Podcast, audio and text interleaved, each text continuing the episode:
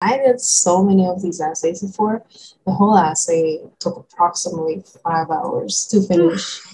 yeah, um, I did the sandwich format assay, and so it involves so many incubation steps, making the whole entire process take so long.